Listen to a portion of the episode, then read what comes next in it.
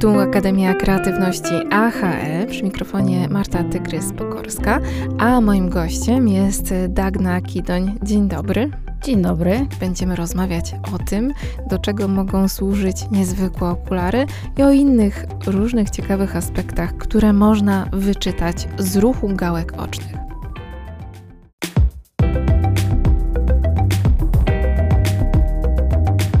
Jest ze mną Dagna Kidoń. Dzień dobry jeszcze raz, Dagno. Dzień dobry.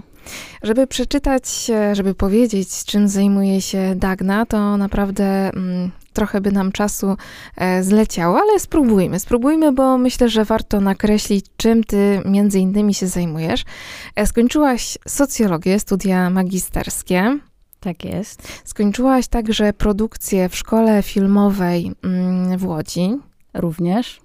Co więcej, jesteś doktorantką już na ukończeniu Szkoły Doktorskiej Nauk Społecznych Uniwersytetu Łódzkiego. Tak. Realizowałaś badania w ramach multimedialnego Laboratorium Narracji Wizualnych vnLab.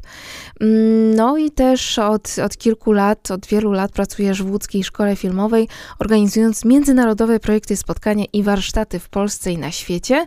Pełniłaś funkcję koordynatora programu Erasmus+, oraz należałaś, albo należysz, to mnie jeszcze popraw, do zespołu odpowiedzialnego za międzynarodowe warsztaty dla montażystów szkół filmowych Open Innovative Resources for Filmmaking, Education and Training. Tak? To prawda? No, mniej więcej. To znaczy, większość tych rzeczy to już się odbyło i już teraz robię nowe rzeczy, kolejne rzeczy.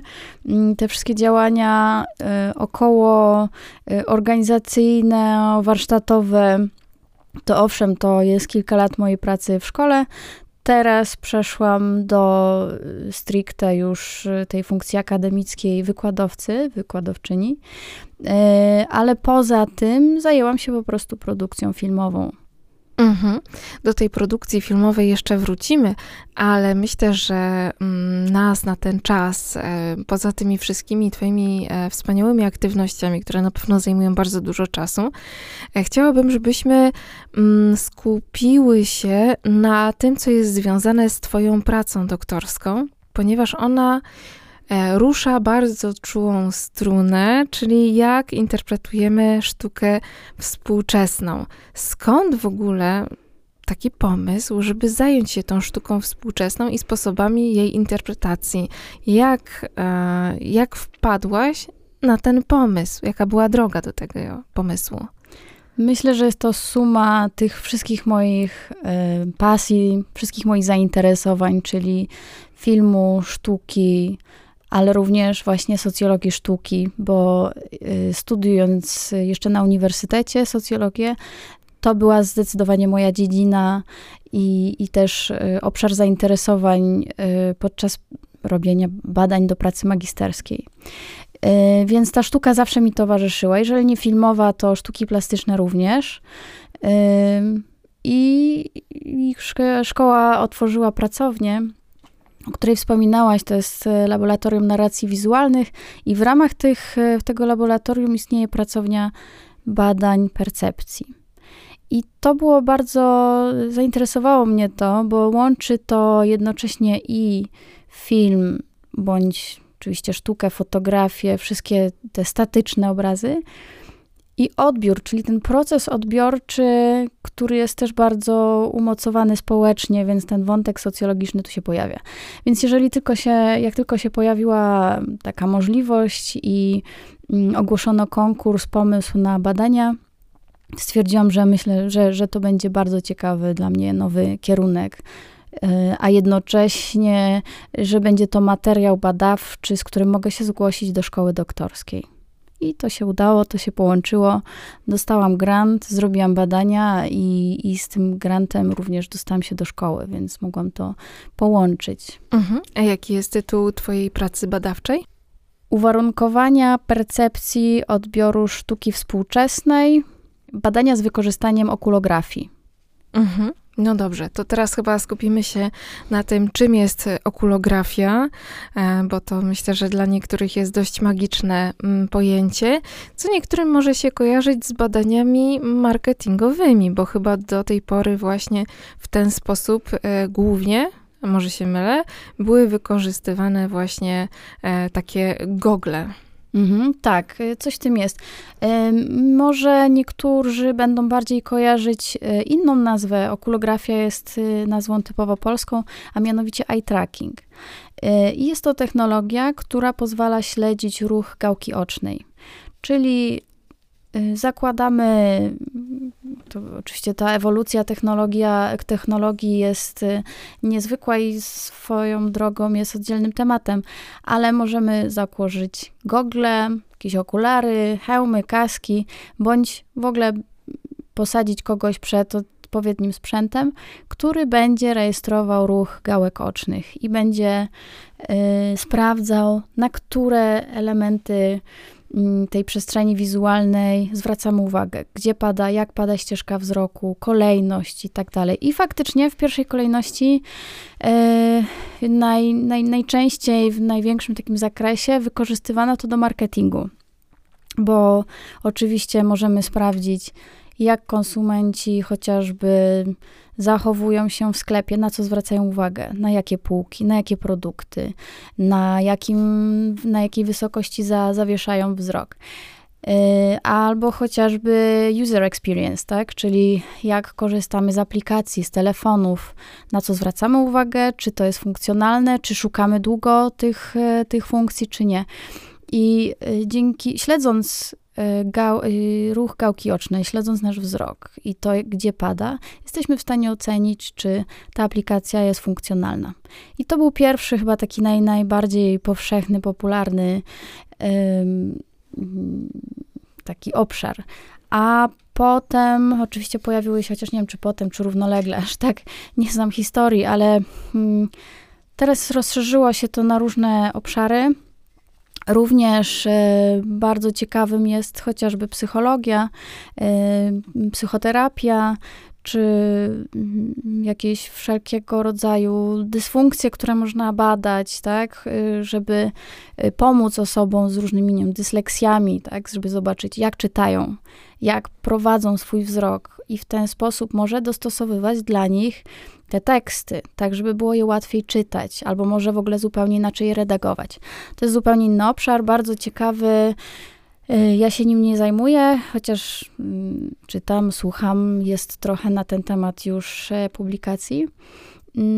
Ja z kolei stosuję te badania stricte tak akademicko i oczywiście badam sztukę. To jest nisza, co jest też, myślę, ciekawe, fascynujące, bo to jest ciekawe obracać się w takiej niszy, ale jest parę ośrodków, które się tym zajmuje i parę osób też w Polsce. Mhm. Kiedy prowadzone są badania eye-trackingowe w marketingu, no to cel jest taki, żeby zwiększyć sprzedaż. Jeżeli ty badałaś właśnie ruch gałek ocznych kierowany na dzieła współczesne, to czego się spodziewałaś? Jaki, nie wiem, czy był jakiś założony rezultat? Czy to było tak, że dopiero w trakcie badań miało wyjść? Nie no, hipotezy badawcze musiałaś mieć założone. Tak, oczywiście. Hipotezy badawcze zawsze trzeba mieć. Po to się robi badania, żeby je zweryfikować. Przynajmniej przy tej metodologii, którą ja obrałam. Oczywiście, no, miałam i myślałam, zastanawiałam się, czy to, co mnie interesowało, czy na przykład osoby, które zajmują się sztuką profesjonalnie, będą oglądały jednak trochę inaczej te dzieła niż osoby, które nie mają tych kompetencji odbiorczych. Gdzieś tam też podskórnie czułam, zastanawiałam się, czy będą różnice płciowe. Czy kobiety inaczej patrzą, bo mężczyźni patrzą również inaczej. To wiemy z takiej wiedzy tak zwanej gorącej, intuicyjnej. No ale tutaj można to dokładnie zmierzyć. No właśnie, no i co się okazało? Jakie były twoje wyniki badań? No bo rozumiem tak, że miałaś różne grupy badawcze, miałaś grupę profesjonalistów, tak, do zbadania. Miałaś grupę takich amatorów sztuki, czy wręcz takich osób, które się sztuką nie interesują w ogóle? No, takich powiedzmy, którzy No tak, którzy nie są wyspecjalizowani w sztuce, to było dla mnie najważniejsze. Mogą mieć może nie wiem, zainteresowanie sztuką, ale nieprofesjonalne, bądź w ogóle osoby, które nie uczęszczają do muzeów w ogóle, ale przecież bywa i tak, że ta sztuka dociera do nas chociażby w przestrzeni publicznej, także to nie jest tak, że jesteśmy w stanie kompletnie się od tej sztuki wyizolować. Z tego, co pamiętam, to jeszcze w twoich badaniach uwzględniałaś taką kategorię jak poglądy polityczne, tak? Społeczne, polityczne. A to jeszcze inne badania. To były badania robione no, równolegle w zasadzie do tych badań moich do doktoratu i tam rzeczywiście sprawdzaliśmy, na ile światopogląd jest w stanie wpłynąć na to, jak postrzegamy sztukę. Tylko że w zasadzie i w jednym, i drugim badaniu tu należy zaznaczyć, że mnie nie interesował jedynie, ja nie opierałam się jedynie na eye-trackingu. To nie jest narzędzie samodzielne.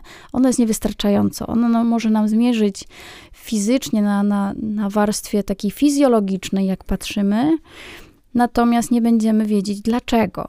Więc to już wymaga pewnego pogłębienia, zwłaszcza robiąc badania jakościowe, a nie ilościowe, a takie właśnie ja robię.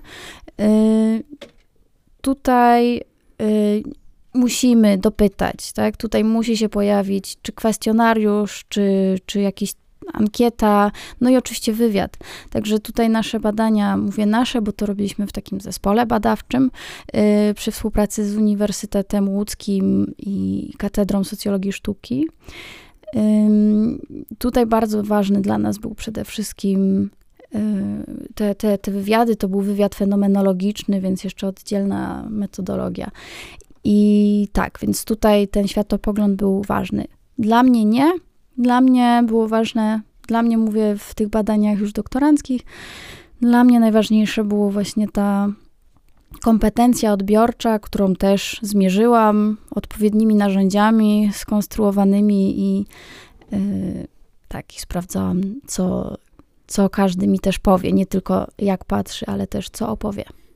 To do doktoratu za chwilę wrócimy, ale no muszę cię zapytać, jak poglądy polityczne mają wpływ na percepcję sztuki?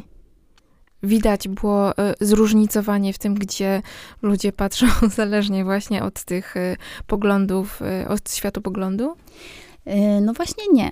Okazało się, że na poziomie takim stricte fizjologicznym patrzymy tak samo. Pewne rzeczy są dla nas interesujące, to znaczy przyciągają nasz wzrok i to jest uniwersalne.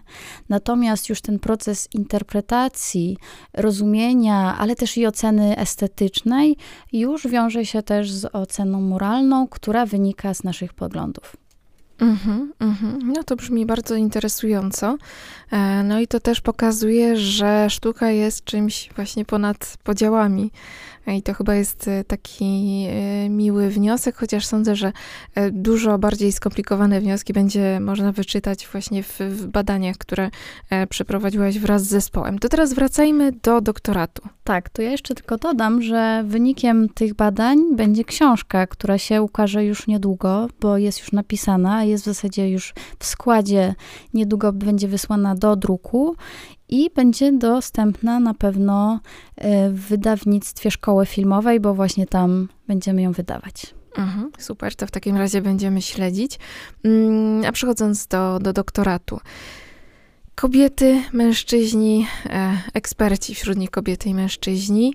Czym się różniły ich sposoby patrzenia? Na co patrzą mężczyźni, na co patrzą kobiety? No a później może jeszcze w ogóle dodatkowo właśnie na co patrzą ci eksperci. No w pierwszej kolejności skupiłam się na tych różnicach eksperci, laicy. A to może jeszcze tylko dodajmy, co w ogóle pokazywać, co było obiektem obserwacji tych osób, jakie to było, jakiego typu dzieła, czy to były abstrakcje, czy jakieś bardziej realistyczne instalacje? Już tłumaczę. Część badań zrobiłam w Warszawie, w Galerii Zachęta. Tam w tym czasie trwała bardzo ciekawa wystawa Rzeźba w poszukiwaniu miejsca i tam wybrałam do badań różnego rodzaju rzeźby, instalacje, była też tam fotografia, była też instalacja ready-made, więc starałam się wybrać różnego rodzaju dzieła, które stanowią bodźce. Natomiast część włódzka odbyła się w Muzeum Sztuki w MS Kwadrat na Ogrodowej i tam wybrałam, również staram się dobrać różne dzieła, ale tam wybierając wystawy stałej, były to również i obrazy. Obrazy, instalacje, także bardzo różnorodny był ten dobór bodźca. Natomiast zawsze była to sztuka ta współczesna, nowoczesna, można by powiedzieć. Mhm. To już teraz wracając do tego pytania późniejszego, czyli właśnie na co patrzą kobiety, na co patrzą mężczyźni. Czy dymorfizm płciowy też objawia się tym, na co my kierujemy nasze gałki oczne? W zasadzie nie miałam, takich wyników nie mam, bo na to by nie pozwalały akurat dobrane przeze mnie bodźce, więc tutaj trudno o wnioski w tym kierunku. Natomiast faktycznie pojawiła się, jeżeli już szukamy tych różnic wśród kobiet i mężczyzn, to okazało się, że ten wzrok u kobiet był, można by powiedzieć, można by nazwać bardziej uporządkowany, ukierunkowany, skupiony. U mężczyzn był on bardziej rozrzucony, rozłożony po całej tej przestrzeni, więc był rzeczywiście dużo taki szerszy. Kobiety też trochę dłużej oglądały dzieła i też dłużej skupiały się, czy poświęcały jednak ten czas na przeczytanie tabliczek informacyjnych, które zawsze przecież są przy dziełach, co zgadzałoby się zresztą z tymi poglądami, założeniami kognitywistyki, według której kobiety poznają świat, czy wykorzystują również to słowo pisane i mówione w tych procesach poznawczych. Mhm. A eksperci? A jeżeli szukać takich różnic między ekspertami a laikami, to zauważyłam i wyliczyłam, że eksperci, mówiąc w skrócie eksperci oczywiście, to po prostu są osoby, które mają większą praktykę w odbiorze sztuki. Więcej czasu poświęcali, stosunkowo więcej czasu na dzieło w stosunku na przykład do tych opisów, ponieważ to dzieło dla nich jest źródłem informacji, a nie ten opis. Opis jest czymś dodatkowym. Natomiast respondenci, którzy już nie czuli się tak pewnie, szukali jednak tych informacji, czytali je do końca, czy starali się też zrozumieć, ponieważ wiedzieli, że później będą ze mną rozmawiać o tej sztuce. Wiedzieli więc, że będą musieli wypowiedzieć się na ten temat, więc musieli się jakoś do tego przygotować. Więc źródłem informacji dla nich też były te opisy.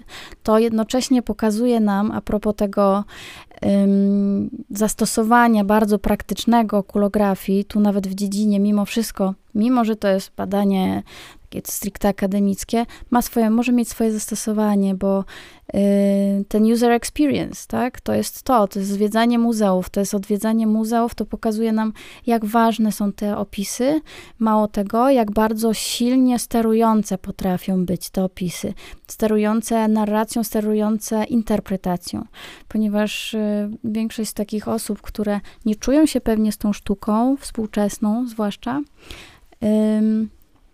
będą odwoływały się w swoich interpretacjach jednak do tych opisów.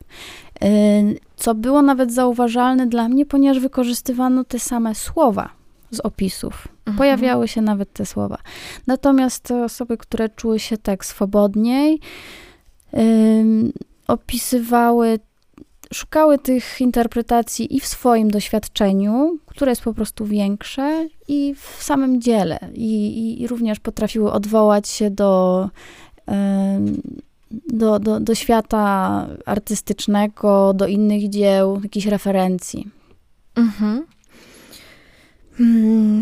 Interesuje mnie także, na co konkretnie zwracali uwagę badani, bo z tego, co ja się orientuję, ale jestem laikiem, to artyści, żeby podkreślić, że coś jest ważne w danym obrazie, no to albo używają do tego jaśniejszych barw, albo też bardziej szczegółowo malują, rysują, rzeźbią dane detale, tak? Czyli na przykład twarz, reszta jest dość rozmazana. No właśnie, na twarz też najczęściej, na oczy zwracamy uwagę. No i na to, co błyszczy. Czy to w jakiś sposób się potwierdziło, czy też może nagle obaliło te wszystkie podręczniki do rysowania, malowania? Nie, absolutnie tutaj wszelkie, to wszystko to, co mówisz, to prawda. Wszystko to się sprawdziło, zresztą we wszystkich badaniach jakichkolwiek czytam, wszyscy potwierdzają absolutnie, że twarz jest takim super bodźcem, czyli naprawdę takim przyciągającym naszą uwagę. Jeżeli oglądamy fotografię, na której jest portret, czy gdzieś widzimy postać, to ta twarz przyciągnie największą uwagę. Natomiast jeżeli patrzymy już bezpośrednio na twarz, to przede wszystkim oczy i usta, bo to jest źródło dla nas informacji o emocjach. Tutaj nasze neurony lustrzane się uruchamiają i szukają tych informacji, żeby odczytać emocje. I to, jak silnym bodźcem jest twarz, też przekonałam się, badając dzieło, taką instalację Oskara Dawieckiego, która jest wyciętym konturem w karton gipsie. To jest kontur postaci. To jest wycięta postać w karton gipsie. I największe skupienie wzroku padało w miejsce twarzy. Tam, gdzie jej nie ma tak naprawdę, bo to jest dziura przecież, ale właśnie tam i na dłonie ten wzrok padał najczęściej. Więc to było bardzo ciekawe dla mnie, że owszem, ten wzrok idzie po konturze, żeby zobaczyć, jakby zrozumieć kształt i jakby zobaczyć, że jest to postać, ale też na twarz, mimo że jej nie ma. Mhm, czyli to takie jest trochę atawistyczne, czyli właśnie odczytanie tych emocji, sprawdzenie, co się dzieje z rękami, być może to też mówi o zamiarach, tak? Więc cały czas patrzymy tym naszym gadzim mózgiem, czy jesteśmy bezpieczni, czy też zagrożeni nawet ze strony dzieła sztuki. No, jest taka teoria, że to jest rzeczywiście bardzo, myślę, słuszne stwierdzenie, ja się z nim zgadzam. I zostało to zresztą sprawdzone badaniami EEG, czyli badaniami fal mózgowych, że oglądając przedstawienie, oglądając sztukę, cokolwiek jest przedstawione, chociażby portret, nasz mózg reaguje tak samo, jakbyśmy patrzyli na twarz, na żywą osobę.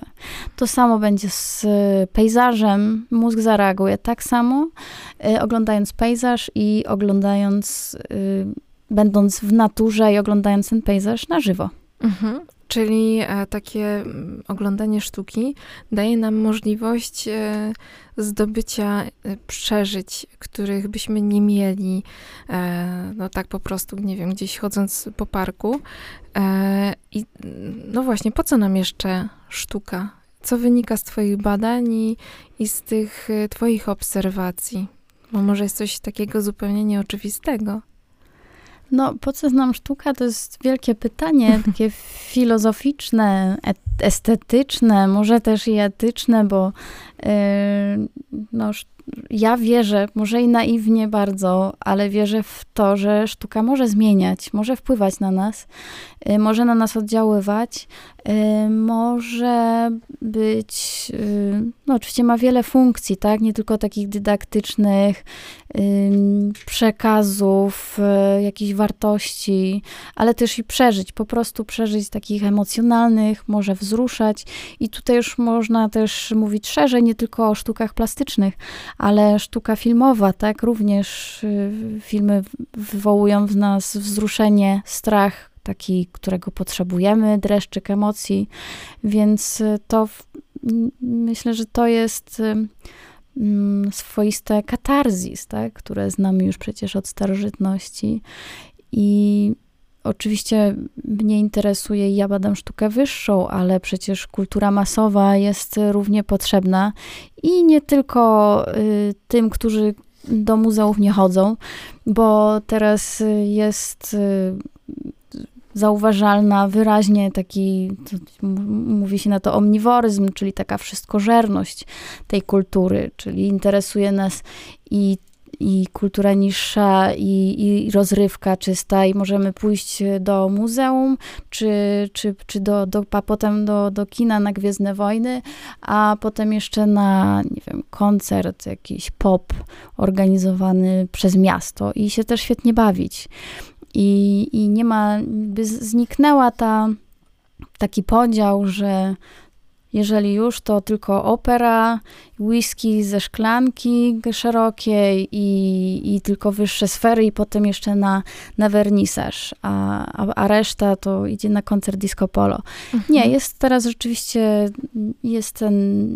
jest to wymieszanie.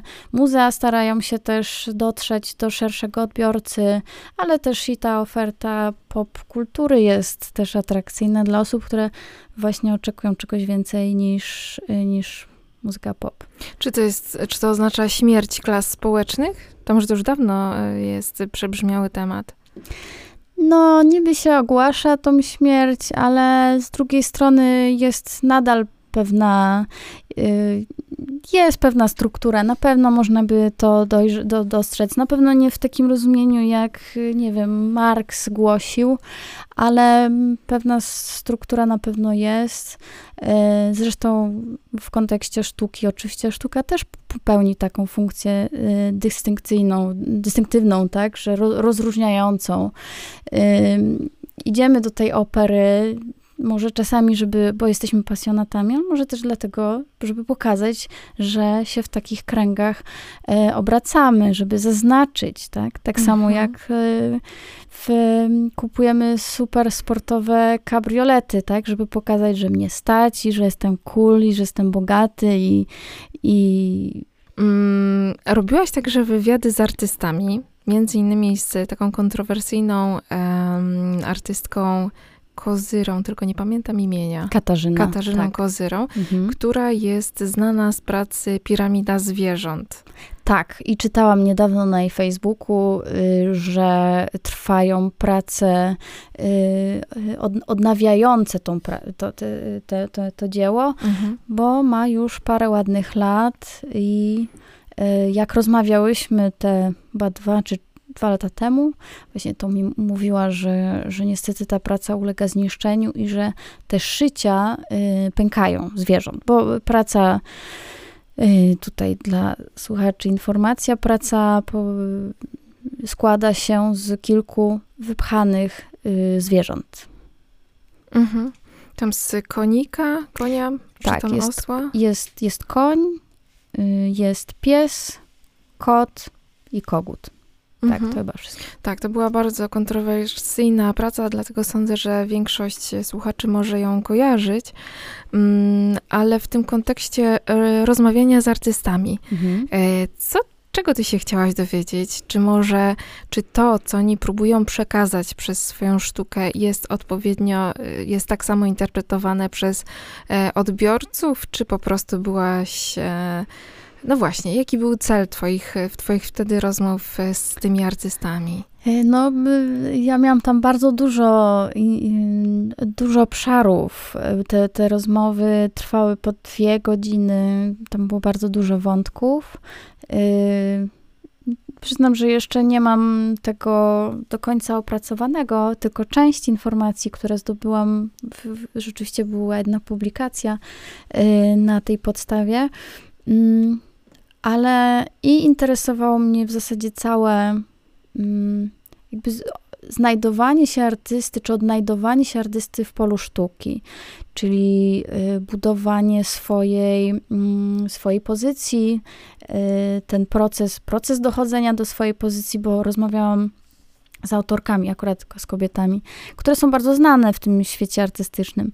Więc to, jak rozwijały swoją karierę, jak to wyglądało, ale również z czym musiały i muszą nadal się mierzyć, jakie mają trudności, co im przeszkadza, co im pomaga. Ale owszem, również interesowało mnie to, jakie są ich intencje, te intencje odautorskie i Potem sprawdzałam, jak to się ma do tego, co ja słyszę z kolei od widzów, od odbiorców. I zawsze do nich przychodziłam już przygotowana, ja już miałam to zestawione, wysłuchane te wszystkie wywiady z odbiorcami, więc byłam w stanie im opowiedzieć, okej, tu widzę pani interpretacja, tu jest taka intencja, a to ja powiem teraz w takim razie, jak i co mówią o tym odbiorcy, bo jednak artysta ma rzadko okazję posłuchać tego tak bezpośrednio, bo na wernisażu albo się o tym nie rozmawia, może nie mówi się artyście wprost, a w internecie można różne rzeczy znaleźć, więc to trochę się może czasami mija z celem, żeby czytać wszystko o sobie w internecie, tutaj w kontekście znanych osób.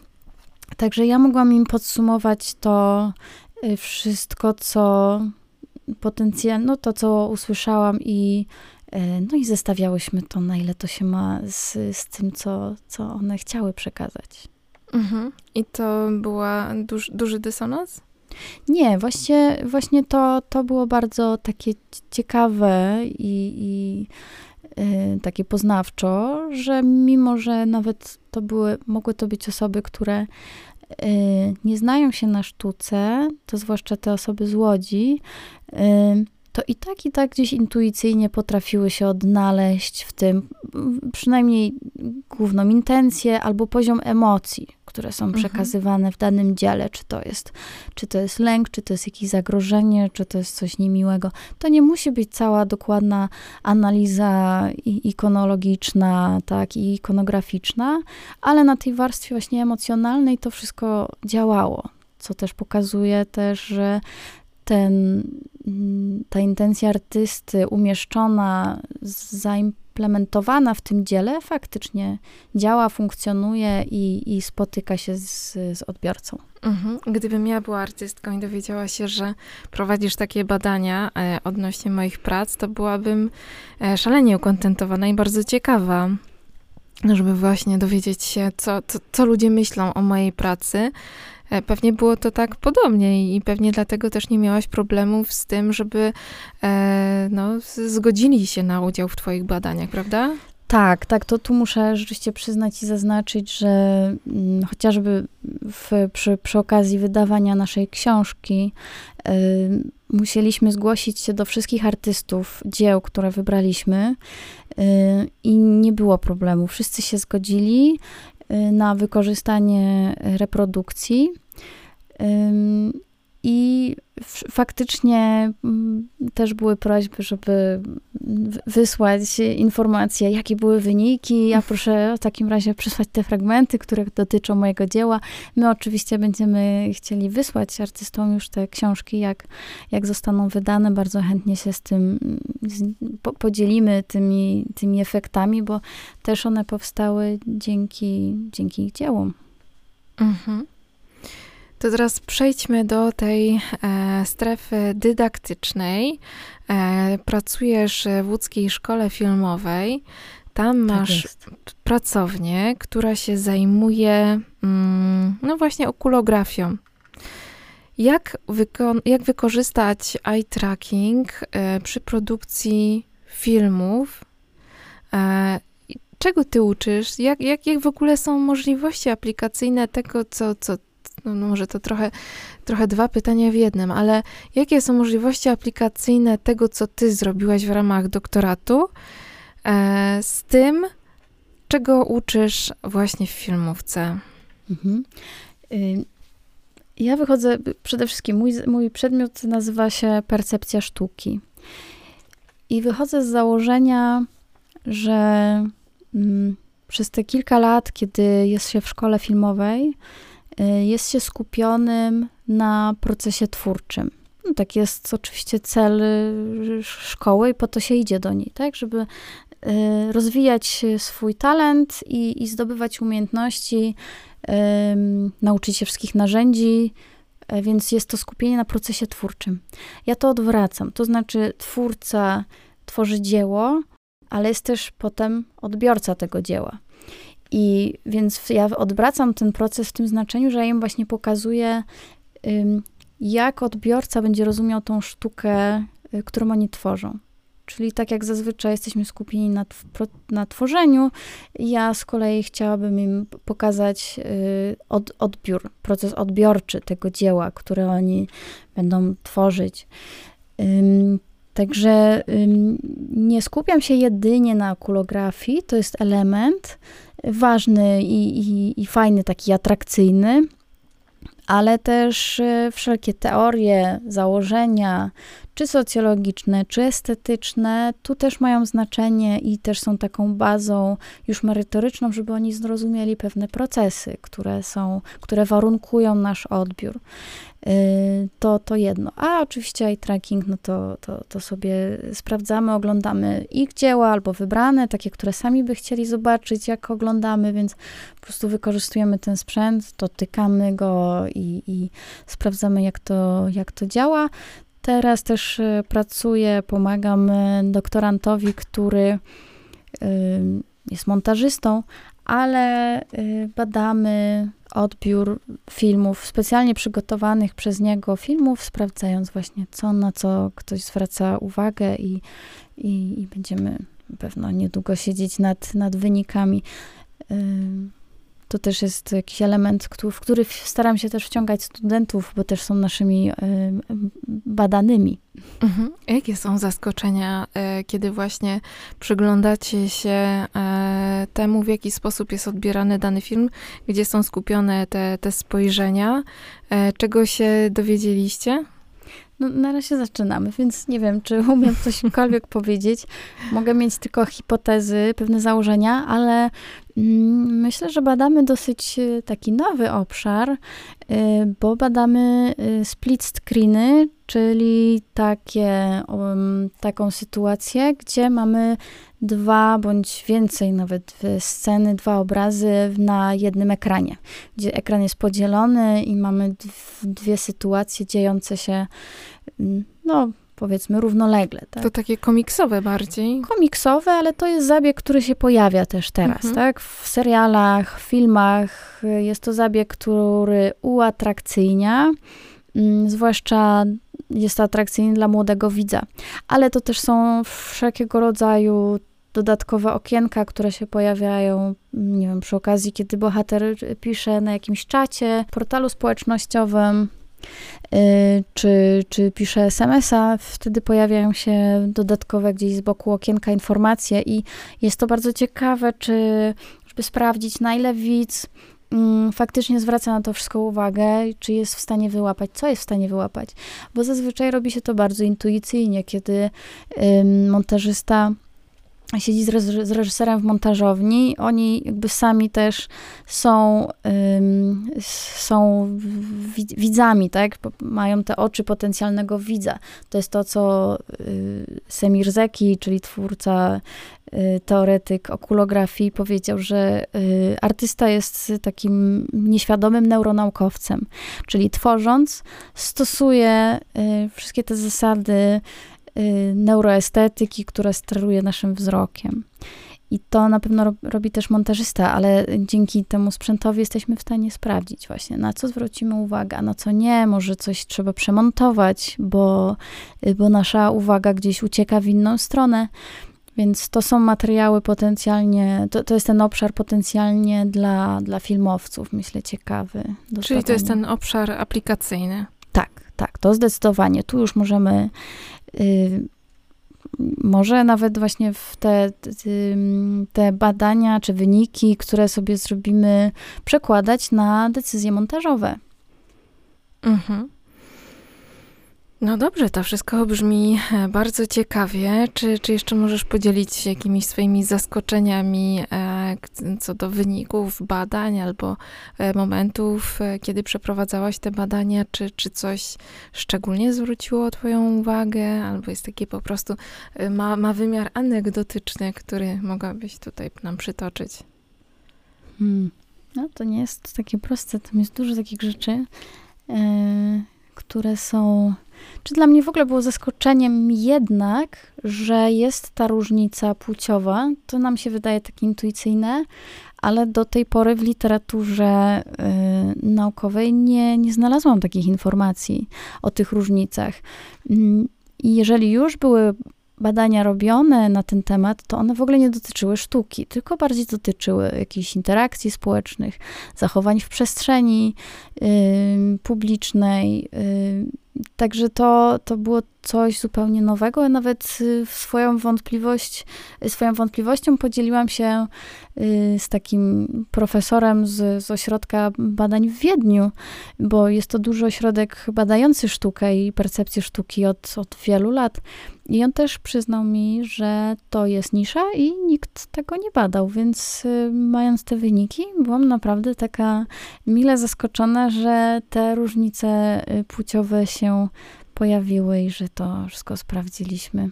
No patrz, czyli żyjemy w czasach, kiedy różnice płciowe jednak nas cieszą, jeżeli uda się nam je udowodnić. To jest takie dość ciekawe. Dobrze, pięknie ci dziękuję, Dagno. Myślę, że twoja praca doktorska będzie naprawdę czymś wybitnym i tego ci życzę. No i mam nadzieję, że jeszcze poczytamy sobie o twoich wynikach, może też bardziej w popularno-naukowych takich czasopismach, bo nie wiem, czy każdy jest w stanie dotrzeć też do takich źródeł naukowych, no ale brzmi to wszystko bardzo obiecująco. Polecamy też wpisać Solaris Mon Amour. To jest film, którego jesteś producentką. Tutaj może nie będziemy więcej opowiadać, możemy tylko wspomnieć, że jest to film bardzo doceniany i już naprawdę świeci triumfy na festiwalach, ale z takim miłym akcentem to po prostu zostawimy naszych słuchaczy i mam nadzieję, że jeszcze będziemy miały możliwość powrócić do tego wątku producenckiego. Tymczasem pięknie ci dziękuję. Ja również. To było bardzo miłe tutaj porozmawiać o sztuce i odbiorze sztuki, podzielić się tą wiedzą, bo jeszcze dużo przede mną, czy przed moim zespołem właśnie mam nadzieję takich możliwości dzielenia się, jakby zbieranie tych danych, opracowywanie.